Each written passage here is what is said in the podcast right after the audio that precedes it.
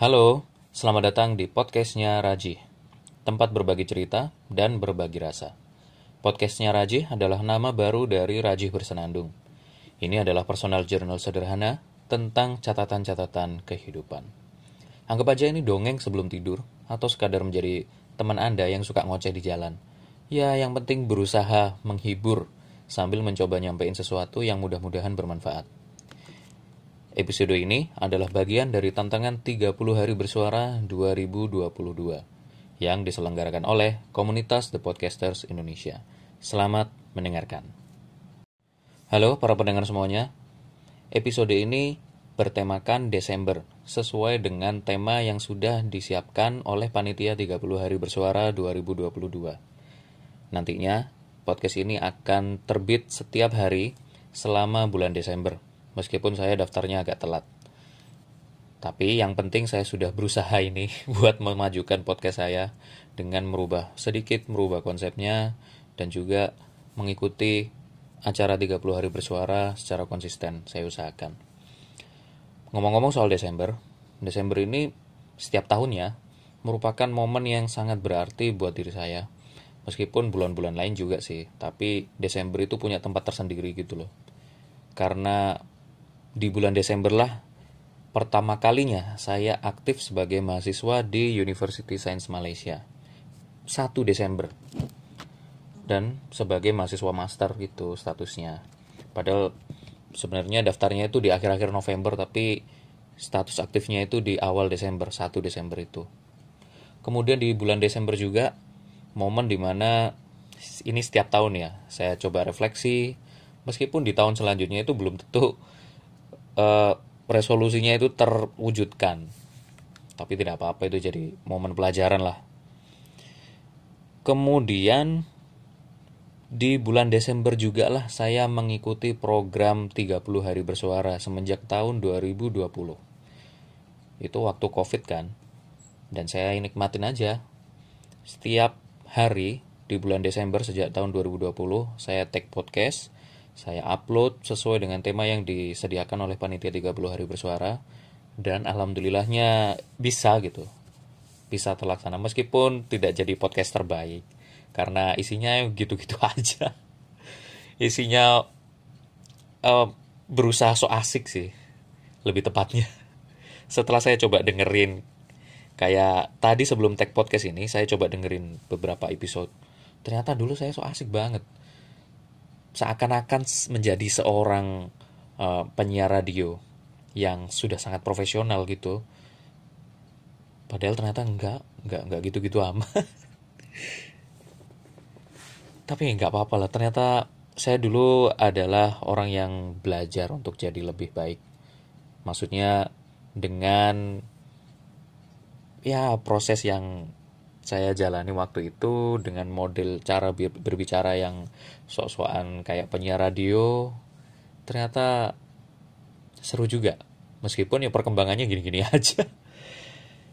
Nah di episode kali ini berkaitan dengan Desember itu pasti kan kita identik dengan refleksi-refleksi gitu kan. Resolusinya apa? Ada satu episode yang saya membahas tentang resolusi 2021 ini di take-nya waktu harusnya tanggal Wah, kalau tanggalnya saya lupa ya. Tahunnya itu yang 2020.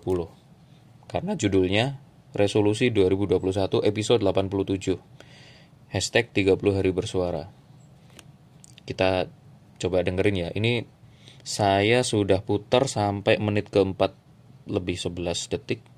Kita coba putar. Karena biasanya kalau ngomongin soal refleksi itu saya coba mulai dari evaluasi dulu. Baru setelah itu refleksinya apa? Eh refleksinya. Resolusinya apa? Coba ya kita dengerin. Mending kita ngomongin evaluasi 2020 dulu nih. Nah kayak gitu kan? Mending kita ngomongin evaluasi 2020 dulu.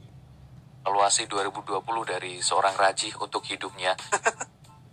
Oke di 2020 ini saya tidak ya, ya mengalami peningkatan peningkatan banyak lumayan terutama dalam hal akademik hmm. dan juga uh, karya.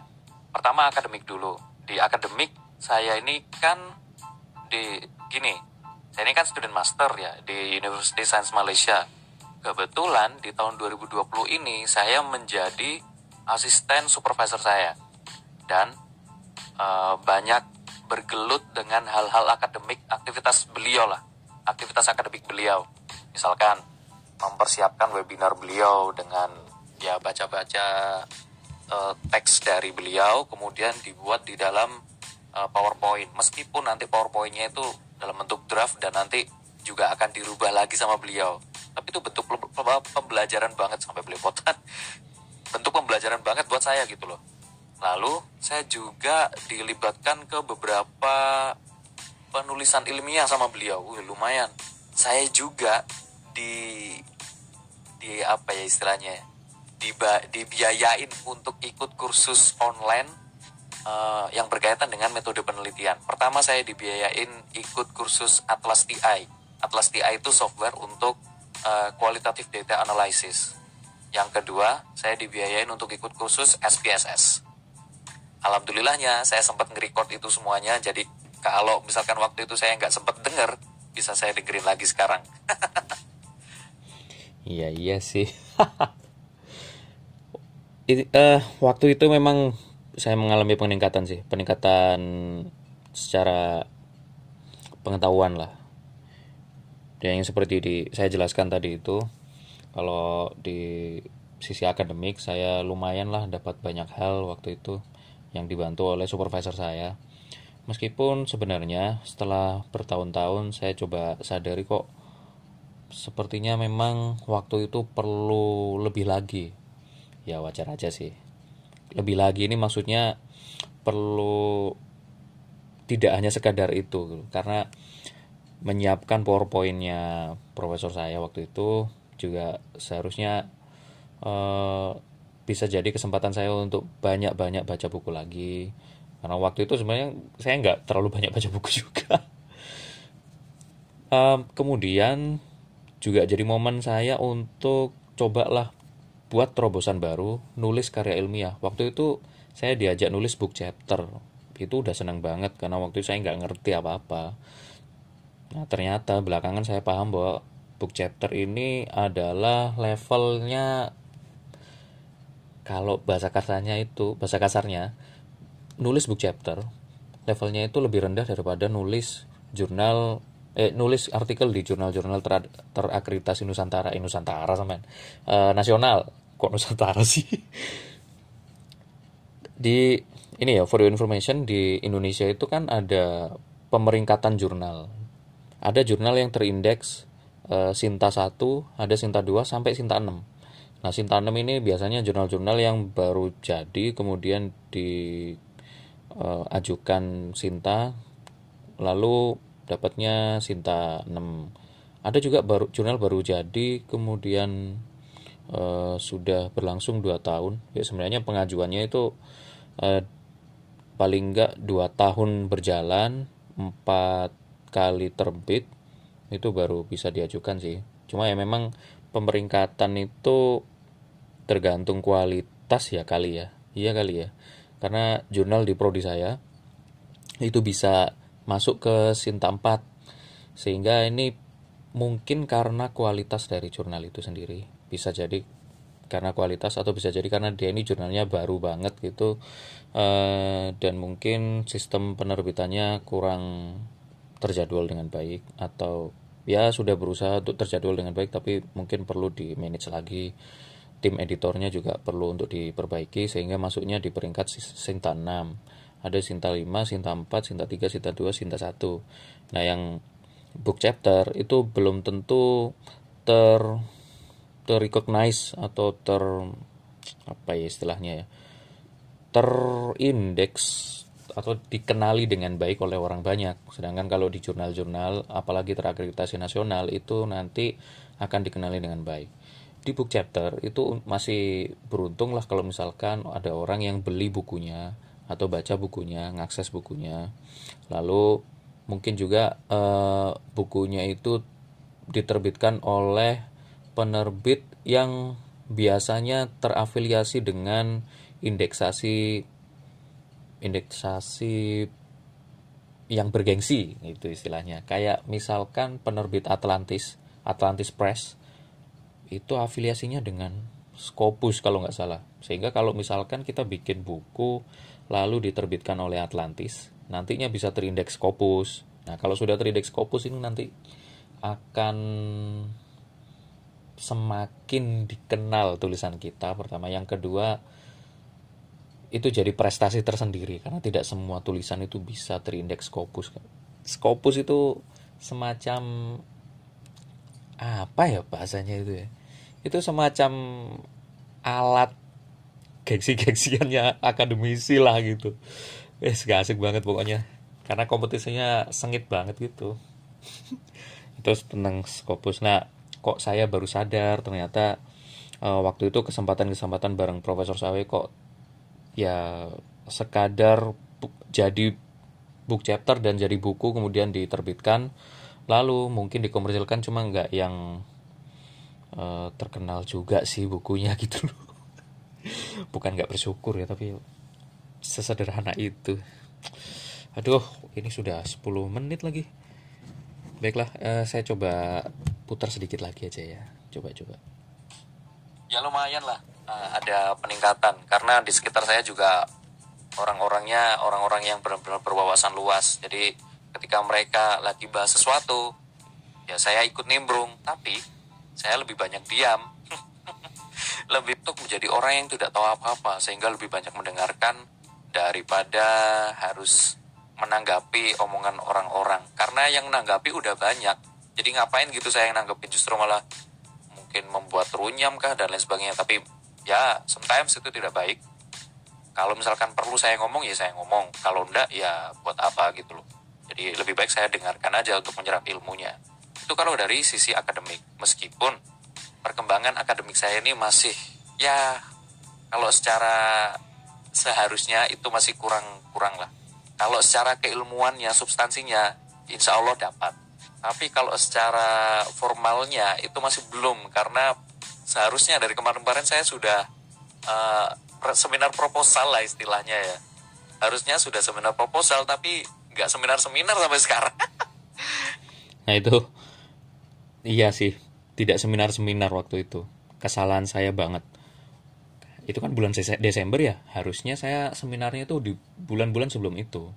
Nah pada akhirnya saya seminar proposal di tahun berikutnya. Ya kan Desember akhir tahun kan? Kemudian tahun berikutnya di bulan Februari saya akhirnya bisa seminar proposal.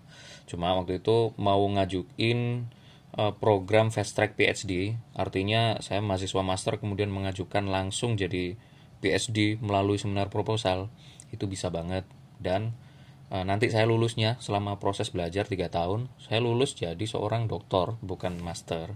Itu bisa. Tapi ternyata kok telat. Masalahnya itu e, baik saya maupun lembaga tempat saya belajar itu belum memahami proses untuk program fast track ini gitu. Lembaga tempat saya belajar ini maksudnya pusat studi. Kan saya mahasiswa di bawah naungan pusat studi, bukan fakultas, tapi pusat studi. Nah, pusat studi kurang paham tentang uh, prosesnya seorang mahasiswa master untuk mengajukan fast track PhD.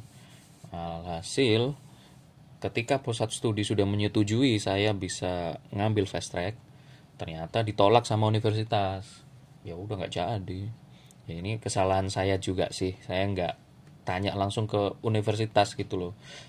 Waktu itu sungkan. Ini penyakit loh dari dulu sampai sekarang. Sungkan terus. Sungkan bertanya. Gara-gara sungkan itu akhirnya saya nggak ngerti kan. Sungkannya itu kayak gini loh. Saya sungkan ketika tanya ke universitas ke kantor Institute for Post Postgraduate Studies ya.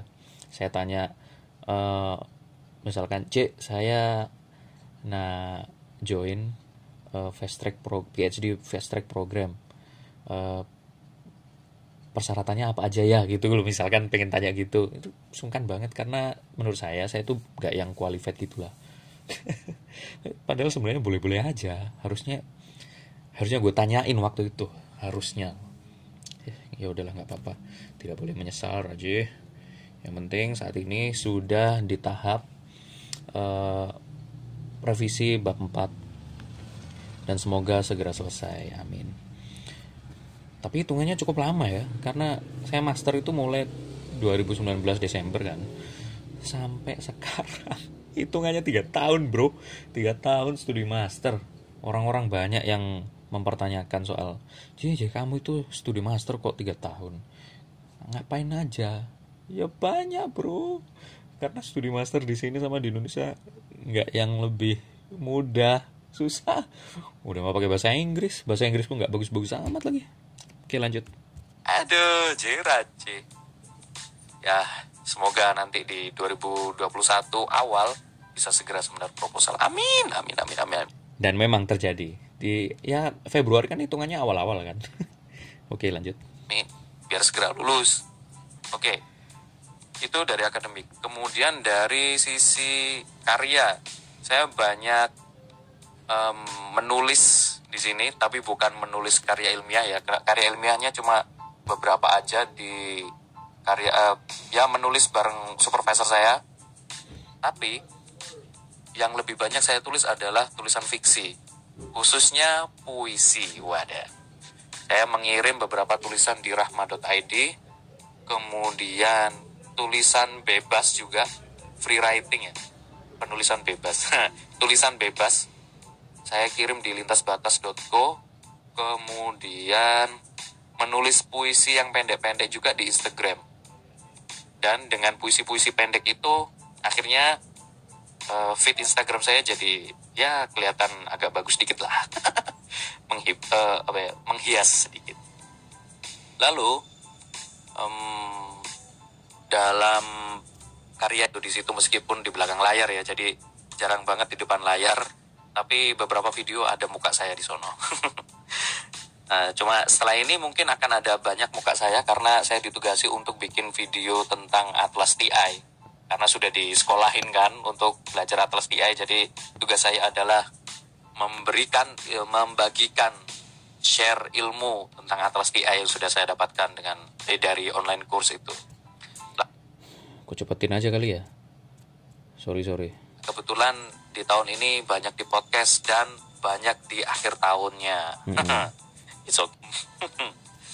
kan diri oh jadi seperti ini jadi seperti ini dan seringnya dengan mempelajari dan merefleksikan kehidupan saya punya ide untuk membuat puisi itu keren banget ya alhasil ya puisinya yang tertuang di Instagram itu silahkan dibaca aja di @raji.araki Nah, evaluasinya adalah seorang rajih ini ternyata ya begitulah. Oh, ini nih evaluasi. Sepertinya tidak perlu saya sampaikan di sini ya. Oke, saya sampaikan satu aja ya, satu aja, satu. Ternyata sampai sekarang rajih ini masih belum bisa memanage waktu dengan baik. Nah, ini dia. Padahal itu menjadi evaluasi dia dari dulu sampai sekarang. Man manajemen waktunya kurang bagus banget. Jadi ya sometimes dia apa ya punctual tapi kadang juga sering telat. Lucu emang Raji ini. Mut-mutan banget kalau soal manajemen. Manajemen diri dan manajemen waktu. Oke lah gak apa-apa. Termanage dengan baik. Sehingga tidak ada kelabakan tidak ada tabrakan tidak ada telat. Tidak ada semuanya yang uh, tidak ada sesuatu yang tidak siap. Semuanya siap. Siap maksudnya ready. Ready sebagai antara sebagai penulis puisi atau sebagai content creator. Nah, konten Udah, itu cukup deh, cukup. Soal evaluasi utamanya adalah manajemen waktu dan manajemen diri. Itu terjadi sampai sekarang, bahkan setelah dengan kondisi saya sudah menikah ini, wah makin makin seru sebenarnya karena sudah punya istri, tapi untuk manajemen dirinya masih belum bagus. Manajemen waktu juga seharusnya ya orang dengan manajemen waktu yang baik setiap pagi dia akan punya rutinitas yang tidak bisa diganggu gugat. Misalkan olahraga eh, mengaji mungkin baca buku atau rutinitas selama jadi student yaitu mengerjakan tesis. Nah hal itu ya karena buruknya manajemen waktu yang saya lakukan dari dulu sampai sekarang. Akhirnya saya sering ngebut atau procrastinating. Apa ya bahasanya ya? Kayak gitulah yang mana saya harus menyempatkan satu atau dua hari secara full untuk fokus ngerjain sesuatu meskipun selalu di tengah-tengahnya ada aja seling-seling. Seling-selingnya misalkan nonton YouTube atau dengerin musik atau browsing tentang nyari duit kayak gimana caranya. Biasa mahasiswa pengen cari tambahan rezeki gitulah. Dan saya rasa memang evaluasinya tetap berlaku lah sampai sekarang sampai detik ini. Ya gitulah. Uh, Desember yang saya lalui pun juga dengan Desember kali ini. Ya tapi setiap Desember selalu memberikan keseruan. Setiap 30 hari bersuara juga memberikan keseruan. Dan saya bersyukur banget bisa ikut 30 hari bersuara. Bahkan sampai sekarang ini bisa ikut. Karena saya jadi latihan pertama. Yang kedua podcastnya itu jadi nambah terus episodenya jadi berisi gitu loh berisi maksudnya isinya itu banyak episodenya gitu loh meskipun uh, isinya gitu-gitu aja kualitasnya gitu-gitu aja saya coba berusaha lah ya, kayak gini lah Raji itu Baiklah, terima kasih sudah mendengarkan podcast ini dari awal sampai akhir. Semoga bermanfaat untuk Anda yang mendengarkan dari awal uh, sampai akhir. Meskipun Anda dengerin dari tengah-tengah juga nggak apa-apa, ya semoga bermanfaat lah. Sampai jumpa di episode berikutnya.